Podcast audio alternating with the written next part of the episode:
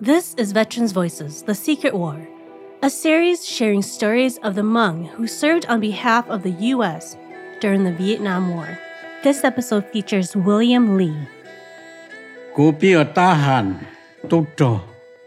I started as a soldier in 1959. My older brothers became soldiers before me. They were scouts on the road, shooting at the communists. They couldn't win, so our village said that the communists were coming towards us. The artillery sounded beep bong everywhere. They had a vehicle carrying gas, a vehicle that cleared the roads. We had to escape.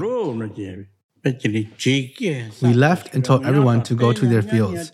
Each person went to their own land, taking their chickens and pigs with them.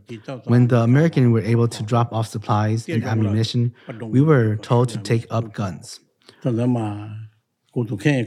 For myself, I never thought about dying. I only knew that they were coming to take our land, our town. You needed ammunition to protect our town to prevent them from taking it over. There were a lot of battles. Veterans Voices The Secret War is produced by Ampers in partnership with Hmong Museum and In Progress, with support from the Minnesota Arts and Cultural Heritage Fund.